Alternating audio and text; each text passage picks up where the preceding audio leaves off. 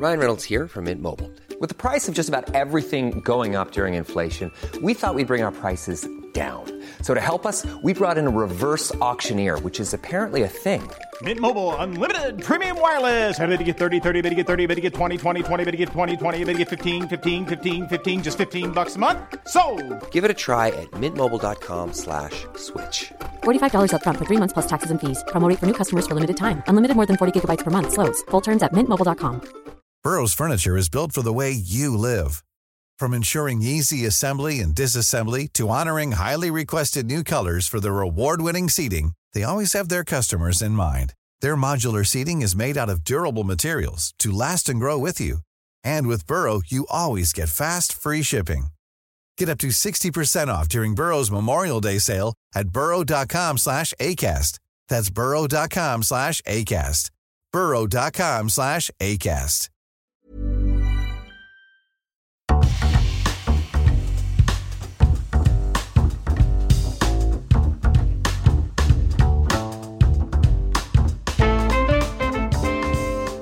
Hello and welcome to the BFI podcast. I'm Henry. And I'm Anna. Anna, I've got a strange question for you as always. Who would play you in a docudrama of your life?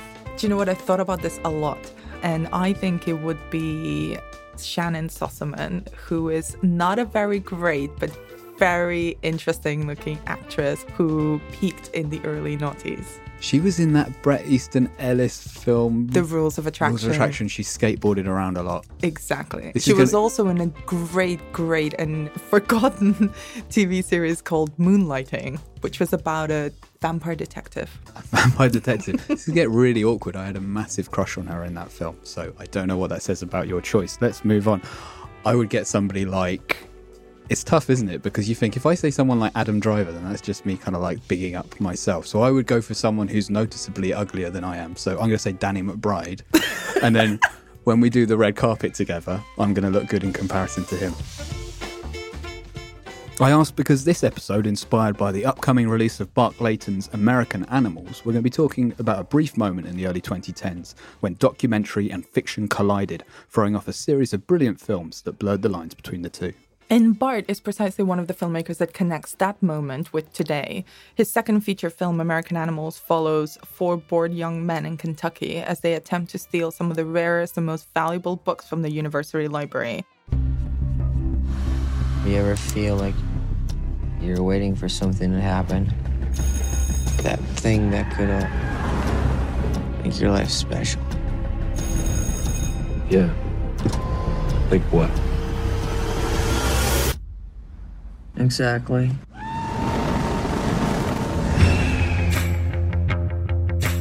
Through these doors, John James Audubon. His book is the most valuable in existence. $12 million in rare books, and only one old lady guarding it.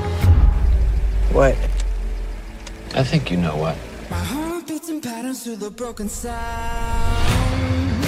This is your red pill or blue pill moment, my friend. You're either in or you're out. How can I tell you if I'm in or I'm out without you telling me the first thing about what I might be in or out of? We hosted Bart a couple of weeks ago at the BFI Southbank for a preview of the film. He was a fascinating guy to talk to, so we'll be hearing excerpts from that chat throughout the episode. And let's hear something from him now. it wasn't an easy process because you know to get your film finance you have to write a screenplay and of course the screenplay I was writing was based on all of the things that they would put in their letters from from prison and I imagined that if they'd said it on paper they would say a version of it when we finally came to shoot mm-hmm. these interviews. And and of course so I wrote the script with what I expected them to say. And of course on the day they didn't say any of that. I mean they they some of them clammed up. Some of them it suddenly became they suddenly were aware that oh we're bringing this whole story back up and mm-hmm. it was devastating for their parents. It was cataclysmic within the community and they they sort of went to bits a little bit and so i kind of had to abandon you know and, and the last thing you want to do with a documentary contributor is try and turn them into an actor or a mm-hmm. performer and give them lines. And there was a point where i was thinking oh god i've, I've sold this movie and i'm, I'm kind of I, you know because the production was sort of moving. I was mm-hmm. going to shoot the non-fiction stuff then i was going to go back and prep and shoot the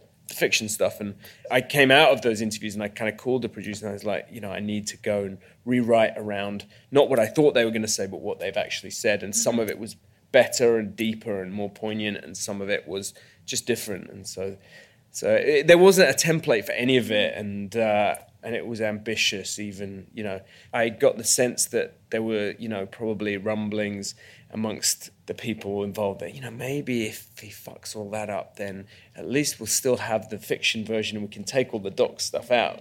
But I was very much like Warren, you know, you're either in or you're out. This is how it's going to be, and hopefully it'll work, you know. Bart's first movie was the documentary film The Imposter from 2012, which is, tells the gripping story of French trickster Frederic Bourdin, who claimed to be the missing teenage son of a Texan couple.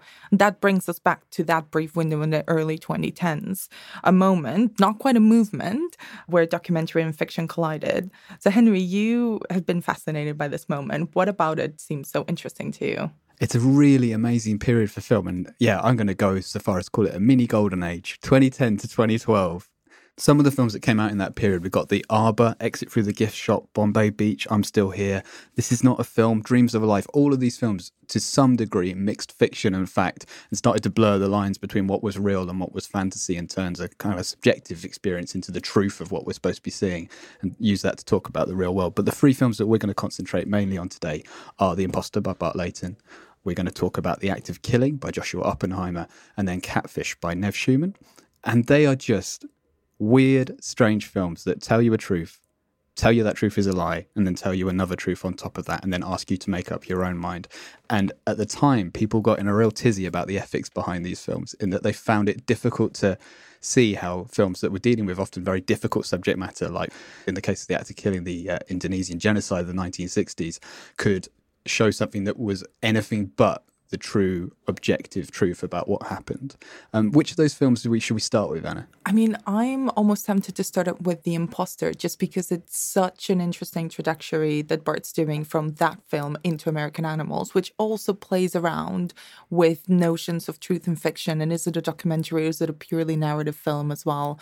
Um, and The Imposter itself is an interesting dialogue with someone who is a really charismatic conman. So uh, even as an audience member, as you're watching it, he is getting you under his spell but at the same time you're watching this reenactment and talking to the victims of his crimes and his cons. Can you explain the setup of the imposter for us? So the imposter is a direct conversation with the French conman Frederic Bourdin, who has claimed to have impersonated over 500 people. Some of them are missing teenagers and children, and it specifically focuses on a, one particular case when he pretended to be the missing teenage son of an American couple that had been missing for years, and he was found in Spain in the early 2000s. Uh, we found a kid here. He's about 14, 15 years old.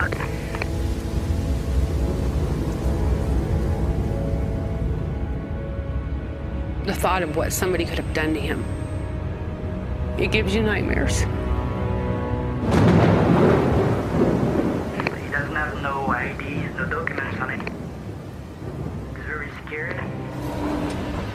Layton kind of plays around in that film and in American Animals as well with the notion of telling this really stranger than fiction, almost fantastical story that really did happen, but speaking with these people who are incredibly charismatic tricksters.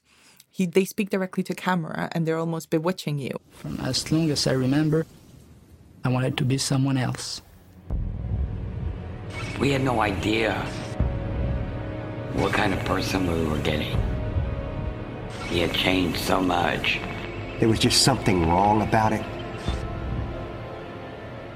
It's interesting that there is a breakout character in a way in American Animals, which is a film that is based on a real story, but also really interestingly mixes and plays around with genre conventions. So it is essentially a heist movie about four bored university students four guys who have everything going for them and who decide to commit a heist because they expect or they think that that will make their lives extraordinary because they deserve to be extraordinary because why shouldn't they be extraordinary it pains me to see you embarrass your father but you don't know what it is you're in or you're out. That thing that could make your life special. This would be something dangerous and very exciting. You really need to see how easy this is gonna be. Oh, you know this from all your previous ice? It plays around with fiction because obviously all the characters are played by actors such as Evan Peters and Barry Keoghan. But then also we have interviews with the real life guys. And one of them in particular, Warren, is an incredibly charismatic fantasist. And when he speaks directly to camera, it's a really similar relationship with the audience as when Frederick himself speaks to camera in The Imposter, where he's almost seducing you into believing his con. And that makes you kind of step back a little bit and re rethink what you're aiming to get from this film or how you even approaching it which is part of the interesting thing about this movement isn't it it's how the lines are blurred Yeah. and how they seduce us into thinking that it's okay to go along with the fictional elements of it but if you pause about it or if you think for a minute about the actual I hesitate to use the word ethics because I think there is something, whenever you put a camera in the room, the mood changes. And every documentary filmmaker and every documentary, ostensibly, you could argue that changes the reality of the situation by placing a camera in the room. Yeah, that's true. And I, I like the idea that you suggested there that the most charming people own the narrative, as we know all too well. But yeah, I mean, Bart Layton does that really well. Like, as you said, Frederick and who's the guy in American Animals? What's his name? Warren. They both look straight into camera. And then everybody else in the film that's interviewed, people around the subject, are looking to the side and talking to um, somebody who's off camera. So you immediately get that extremely very intimate feeling that you're talking to someone who's telling you the truth just by dint of staring straight at you, which is a lie unto itself, right? Because they're always going to have their own point of view about what happened, and they're both serial liars to some extent. How do you feel about Bart making almost like filmic superheroes out of these people because they love the, the attention, right? Like, and he has read that, and they're great characters because they want to hog the limelight. And so, as a filmmaker, it must be in his interest to give them the most screen time because they're the most interesting people. But at the same time, it's giving the most time to the lie. I think there's always a truth underneath a lie. There's always truth in great films. And in American Animals, I think he taps into this very male malaise of, you know, feeling discontented and feeling like they're supposed to be special and not really understanding or uh, the difficulty of coming to grips with that maybe the fact that their lives are not meant to be extraordinary, that they're just going to live ordinary, not particularly exciting lives. And maybe they're not great successes, and maybe they're not great geniuses. Aren't you even curious? Well, yeah, prison would be a nice change of scenery. The librarian is the single biggest risk to this entire operation.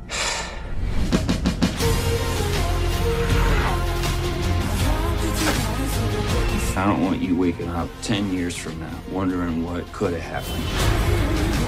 Let's go! Come on! You guys are sending us to jail, you idiots! I think American Animals is underneath kind of the flashy heist aspect of the film, which is filmed in a very, very stylized way. And it throws back to a lot of great and kind of classical heist movies, which are also interestingly directly quoted in the film itself because the guys actually rented a whole bunch of heist movies and watched them in order to prepare for their um, for their crime. It was something that he actually mentioned in the q&a that we did is that this is the other side of the conversation that's going on right now is what is going on with the men with the guys. How are they feeling? And obviously this is a slightly period film in that it's set in the early noughties but i wouldn't say that it's giving the limelight to the liars, I think their lies illuminate something a lot more interesting that maybe they themselves are not even articulating. I think that was the thing they were in love with, right? The fantasy. And Warren is this consummate kind of fantasy. You know, I mean, you know, he's studying filmmaking. He he wants to live in a, a kind of movie reality and take everyone with him. And I think, you know, Eric said to me in one of the letters from prison, he said, you know, this was like our version of Fight Club, this secret that we had. He was like, it was this thing that we were doing and no one else knew about it, and it made us different and better than everyone else. And and I think what happened was they they fell in love with the bond that that created and the project, and none of them really wanted to give it up. But also, I think, with the possible exception of Warren, none of them actually really thought they were ever going to go through with it. Mm-hmm. Definitely not Spencer or Eric or probably, you know, I think they just thought they'd go right up to the precipice and kind of look over and go, okay, we got here and, and now's enough. And, and they just crossed the line that shouldn't be crossed. And that, for me, was what the movie was about. Ryan Reynolds here from Mint Mobile. With the price of just about everything going up during inflation, we thought we'd bring our prices down. So to help us, we brought in a reverse auctioneer, which is apparently a thing. Mint Mobile unlimited premium wireless. Ready to get 30, 30, bit to get 30, bit to get 20, 20, 20, bit to get 20, 20, bit to get 15, 15, 15, 15 just 15 bucks a month. So, Give it a try at mintmobile.com slash switch. $45 upfront for three months plus taxes and fees. Promo rate for new customers for limited time. Unlimited more than 40 gigabytes per month. Slows. Full terms at mintmobile.com. Hiring for your small business? If you're not looking for professionals on LinkedIn, you're looking in the wrong place. That's like looking for your car keys in a fish tank.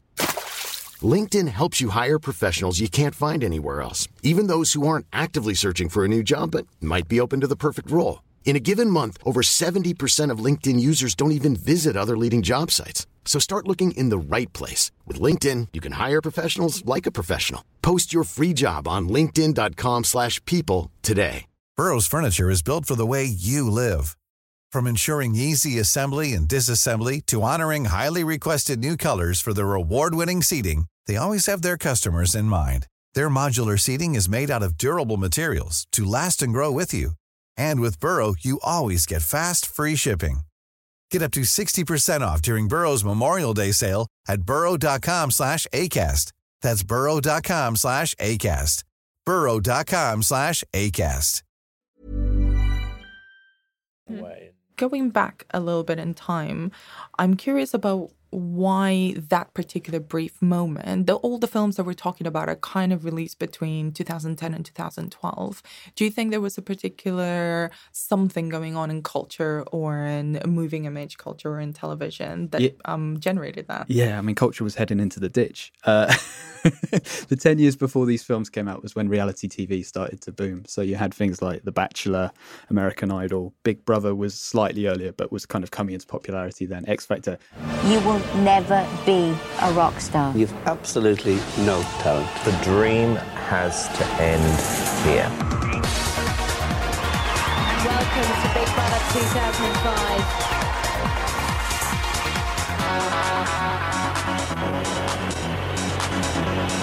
Hello and welcome to Pop Idol, the show that's on a mission to find the nation's next musical megastar.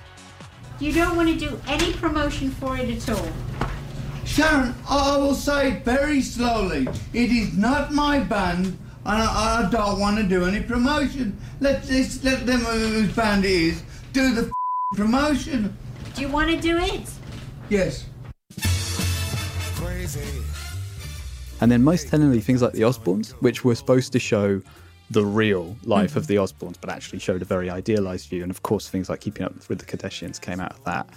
So that kind of weirdly spins back to what you were talking about about people always thinking that they should be more or they deserve more than they actually are, and that we all entered that period when reality TV suggested that we could all be superstars and that our stories were all inherently fascinating to everybody else.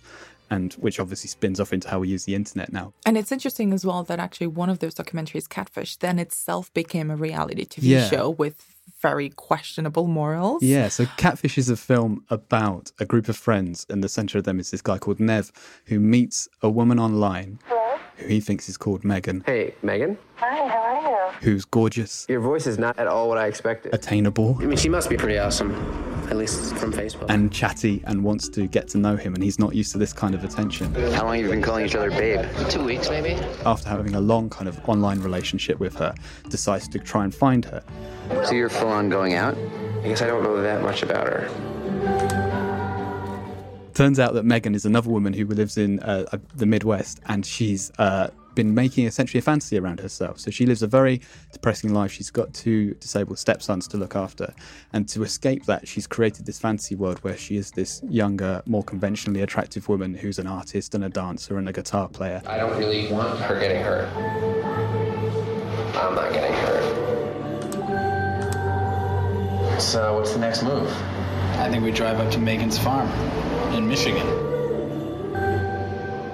And Nev then explores how he was duped and how his story is inherently a lie and what we're seeing in Catfish is a lie all the time as, as well. That film is fascinating on so many levels. I mean, first of all, you have this poor woman who wanted to create a life that was more interesting than her own by creating a fantasy world. But Nev is also creating a fantasy world for, for himself by making the film, in that he's projecting himself as a investigative successful filmmaker who's going to go out and find a world that's he more is interesting. actually the subject matter of the documentary. Pretty much, yeah. And then he became the host, or well, the co-host um, of Catfish, the TV show, which is about four or five seasons in now, I believe. And the whole premise of that show is that he goes and helps other people who are being catfished online to discover who the real people that are catfishing them really are. My brother and his filmmaking crew got it all on camera, and it turned out to be a pretty big hit. Now I'm on the road with my buddy Max, and MTV has given us a lot of money to exploit people's online relationships. This is Catfish. So it's effectively recreating that same documentary and that same experience that happened to him um, in every single episode of this reality TV show. One of the things that's really fascinating to me, and I think that sort of binds all of these films that we're talking about together, is how they relate to very conventional and familiar movie tropes and fantasies as well. So Catfish, especially in the way that it was marketed and presented to audiences, was that it was a thriller. You know, there was a twist. Even the trailer was showed us nothing. You knew barely anything about the premise, but you had to see it. And The Imposter, in a way, is also kind of structured like a crime thriller. So, do you think that's one of the edges that begins being blurred when they reenact or really use narrative tropes in nonfiction? Absolutely, but it's a double edged sword, isn't it? Because that's why these films increasingly became more and more popular, is because once you sell something with those familiar tropes, people find the idea of documentary less frightening, I think. In the same way that Michael Moore did, actually, in a weird way. Like he became the popular face of what he was doing and he sold it through comedy. So he could get away with talking about gun legislation, for example, by being the dint of being a comedian at the front of it and showing his real life struggle of walking in and out of these offices and getting shouted at by security guards. I think with things like Catfish, and the imposter, where I can kind of side with the people that have a slight problem with them is is sometimes it feels like the treatment of the subjects, particularly the subjects that are poorer and presumably less educated, feels a teeny tiny bit exploitative in that they are using those tropes as a kind of hammer to swing against these people. This is it. This is it. Just pull up. You want to drive into the driveway? Yeah. What are you crazy? What do you mean? Drive into the driveway. What do you mean? Don't Drive. back into it. Why not? Because then we can't see what's in front of us. I'm a little scared. This place gives me the creeps. Let's go. So in the Catfish trailer, for example, there's loads of shots when they go to the woman in the Midwest house, where it looks like it's going to be a kind of they use the um, the tropes of a, like a rural horror, and like she's poor, she's living in the countryside, so she must be by dint of that inherently yeah, threatening. it's like the real folk or real horror convention of you know the crazy cannibals Yeah. that live on the on the outskirts of civilization. You've just found like the tip of the iceberg. You guys stop. Put the camera down. Yeah, and actually, Nev, she is the woman who's giving you a story and making your career as a filmmaker and then a franchise TV star. You know, it's. I do feel it's a little bit ingracious to do that to these people. I think the imposter does that less, and American Animals even less, because he is essentially giving the subjects what they wanted, which was a little bit of excitement in their lives. Where I find it really interesting is a film like The Act of Killing by Joshua Oppenheimer, because there was a lot of kickback against that film, which I think is almost flawless as a documentary.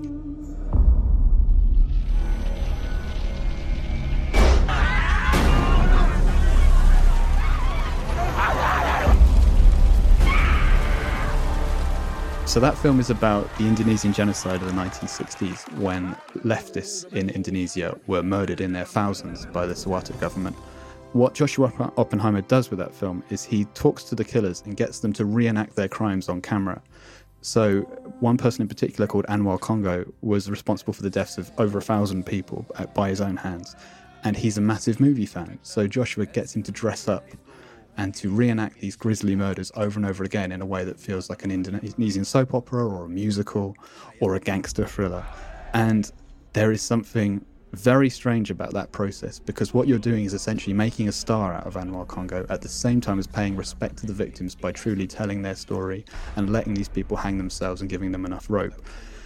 I watch the Act of Killing every year or so because I love it so much. I still find it really difficult and to come down on either side of that film. I can see why people have a real problem with it in that it feels exploitative and gives the victims literally no voice. It doesn't not show their experience. It shows what the prevailing attitude in Indonesia was at the time. It shows how the ruling parties had assumed power to the point where they felt like everyone else's life was worthless. And it shows that you can make a documentary that is entertaining and grisly and funny at the same time and still make a point and change something in the country that you're filming in. Oppenheimer would come back to that story, but from a different angle, giving screen time and much more voice to the victims of that genocide with his follow up, The Look of Silence. But it's interesting hearing you speak about that because one of the, the dynamics that I find fascinating is the relationship between the filmmaker and the subject, particularly when they're enabling these reenactments. Bart in the Q&A had some really interesting things to say about the process that he used to work with both the actors and the real life subjects of American Animals. So we're going to hear him talk a little bit about that. You know, they're all great actors and of course if you're playing a real person, you're mm-hmm. you're going to want to spend time with them because you know, and there's no better way of getting to to I guess the nuts and bolts of who they are, but I felt quite strongly that I didn't want that. I didn't want them to because partly the real guys are now 12 years older mm-hmm. than when it happened. Most of, you know, majority of that time they were in prison.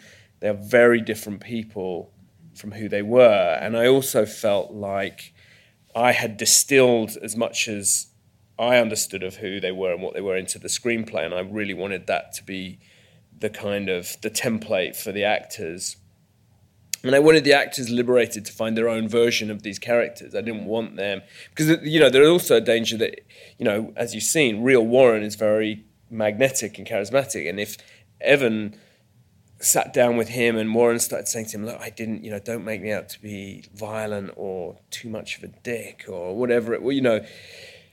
You know, Evan would start to feel a kind of responsibility mm-hmm. towards that um, person, and I I just didn't think that was going to be uh, helpful. But of course, Evan, who was channeling Warren, completely disobeyed me and. Um, and reached out to Warren on Twitter, and they began this kind of secret correspondence, which I had to kind of put an end to. But I think all the in the end, they were all very relieved that I'd mm-hmm. I'd kind of allowed them to be completely, uh, as I say, sort of liberated from from having to feel like that. And I didn't want any imitations and I didn't want them to be lookalikes. I just thought, you know, this is, it's up to you to find your version of this character and pour yourself into that. You know, in my mind, it wasn't like real and active, it was like older version and younger version. So, American Animals aside, I wonder if this is something that is also coming back and maybe in different formats. I'm thinking particularly of long form documentary series such as Making of a Murderer or The Jinx, but also about true crime podcasts like S Town. Something's happened. Something has absolutely happened in this town. There's just too much little crap for something not to have happened. And I'm about had enough of shit town and the things that goes on. Yeah, definitely. I think that, I mean, the times we're in as well, right? Like, if you're talking about Trump's America, the idea of reality and fiction and where those lines have been essentially decimated in the news media, we've kind of entered a phase where reality TV has played itself out to the fullest extent, where you get a star of The Apprentice being the most powerful man in political uh, life today. Do you think that the audience success of these new projects actually becomes an ethical question where, because the audience demands it and is thirsty kind of for this type of content, it becomes a question of kind of finding the juicier stories, but maybe blurring the ethical boundaries a bit more? It's really interesting, isn't it? Because I think that when it comes to a good story, sometimes ethics is just thrown out the window, or it can be by degrees. And I think that's really interesting. Like, how do you separate something like The Jinx, which I think is fantastic storytelling, from Trump style doctrine of this is the truth, there is no other truth? Like, I don't think The Jinx takes it to that extent, mm-hmm. but they mm-hmm. definitely lead you down a path to a truth that can be challenged at many, many different points. And so it's up to the viewer to be kind of savvy enough, intelligent enough to question the documentary at every turn. The best of these documentaries ask you to do that in themselves. So the imposter, American Animals, even the act killing to some extent, say to you, this is a lie, and you need to work out which bits of this are a lie exactly. He is being unfairly accused. Bob Durst may be the unluckiest man in the world. Lonely. Well, I thought he was darling. He's not crazy. He's diabolical. I believed him from the very beginning. I wish that I. You should interview him. I think you'd have a lot of fun with that. Is he crazy enough to participate? Hi, Mr. Durst. I think the Jinx is such an interesting example in this context because that's, I think, maybe the only one that doesn't ask you Mm-hmm. to question it because it's presented as a straight up documentary, a straight up fact. But actually, particularly as it was airing, there was a lot of questioning by the audience of the order of the events versus how they were presented, by some very suspicious timings of things, like how Robert Durst, the subject of the documentary and kind of an alleged serial killer, was captured and arrested just around the time that the last episode was airing. So that was one that tried to, I'm not going to accuse it of trying to dupe its audience, but at least was presenting itself as straight up fact when actually there was a lot more doctoring going on behind the scenes. Totally. It's much more interesting for a filmmaker or, or a TV maker, whatever, to come out and say, you decide how much of this you're going to believe, rather than telling the audience, this is the go- gospel truth and my story is more extraordinary because of it. And I think Bart Layton's skill, if anything, is knowing how much to feed the audience and how much to hold back and let them make up their own minds. I think the ethics question now is really interesting with things like S Town, the podcast, that the trouble that S Town got into through sort of telling you all the story and then kind of not.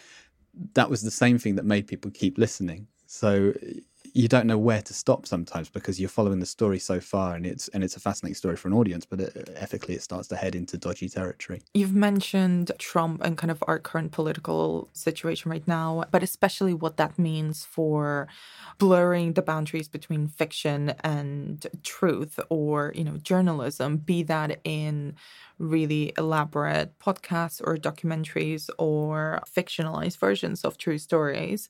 Bart had something really intriguing to say on that subject matter precisely because his background for the majority of his career has been as a documentary maker.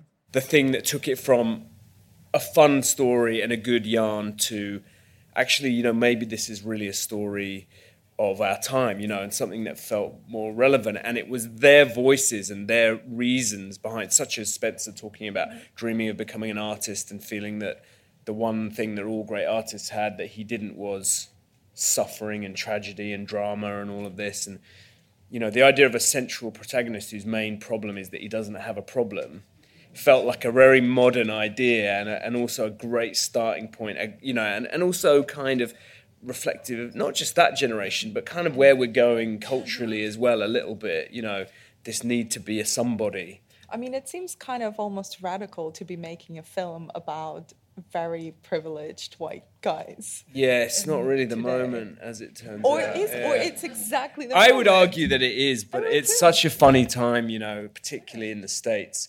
I think people don't realize that it's part of the same conversation. Absolutely.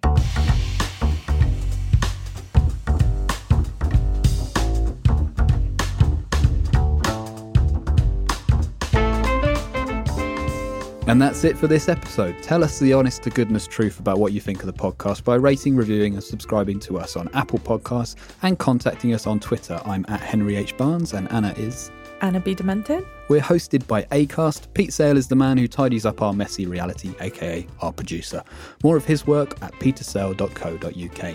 Finally, American Animals is out in the UK now. Go see it, you won't believe it. Maybe that's the point. We'll be back in a couple of weeks. Your last line this episode comes from Fleetwood Mac. If I could turn the page in time, then I'd rearrange just a day or two. Do you get it, Anna?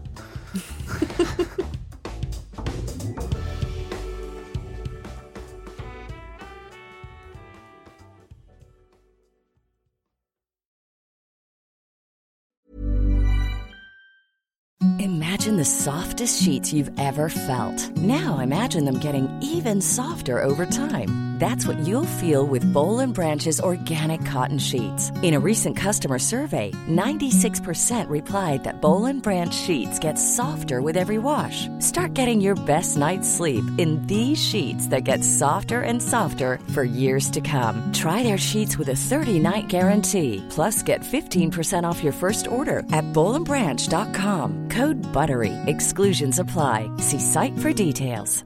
Planning for your next trip?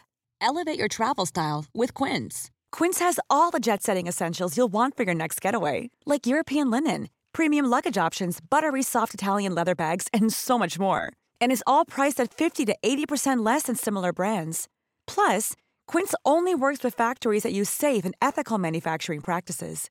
Pack your bags with high-quality essentials you'll be wearing for vacations to come with Quince. Go to quince.com/pack for free shipping and 365-day returns.